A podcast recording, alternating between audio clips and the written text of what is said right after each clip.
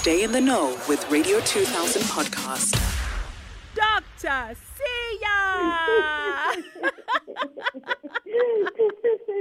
Hello, Dr. Siya.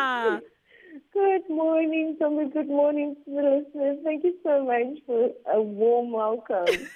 it is unfortunately cold in Johannesburg, but I thought let me just, you know, uh, you know, hype the crowd so we can feel the warmth and excitement as we introduce you to the show.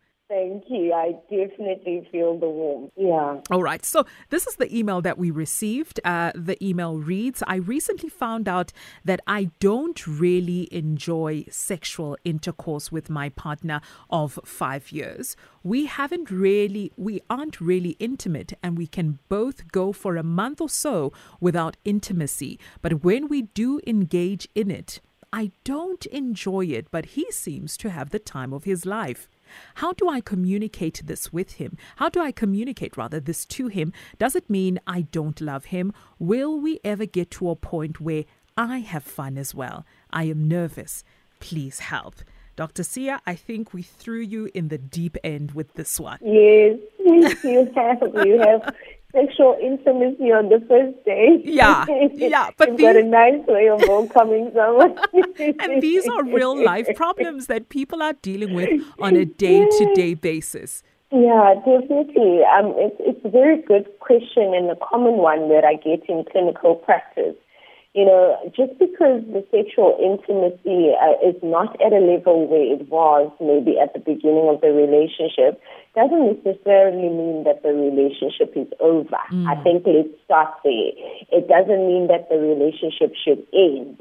Um, it just means that there's a bit more communication that needs to happen and maybe a bit more sexual exploration that should happen. So to Anonymous who wrote us this, I think the most important thing to start with is to remember that this is normal. It happens in most long-term intimate relationships, romantic relationships. Yeah. So there's nothing unfamiliar to me when you say this um, and ask this. So it is normal. It happens um, in most relationships. The trick here, I think, for you is to accept that it's normal firstly, and then secondly, to figure out how do you communicate this with your partner, which I think is the biggest challenge based on the question. That maybe um, find an approach that works for your partner because you know your partner. Instead of maybe raising this when things are tense, try and raise it maybe when you are relaxed. Mm. And the approach should be maybe how can we improve our sexual life or, our sex life? Um, is there anything that maybe we can do? But also this means then, Anonymous, you have to be in a position where you understand yourself and your body better. Yeah. Um, because that means when your partner and you communicate about this, you need to be in a position where you are able also to tell him that, okay, I think this will work or I think that will work. Mm. So that means you need to figure that out first before you even approach the conversation. And definitely no, it doesn't mean you don't love him anymore. And yes, you will get to a point where you enjoy the sexual intercourse as well and also enjoy the overall sexual intimacy because sexual intimacy, we must remember, is not just about the sexual intercourse per se. There are many other things that you can do that are sexual in nature in a relationship that will bring you both pleasure. And if you are struggling um, with figuring out some of the things that I'm suggesting you figure out, try and get some professional help. There are mm. many therapists um, who specialize in relationship and family matters, who specialize in sex.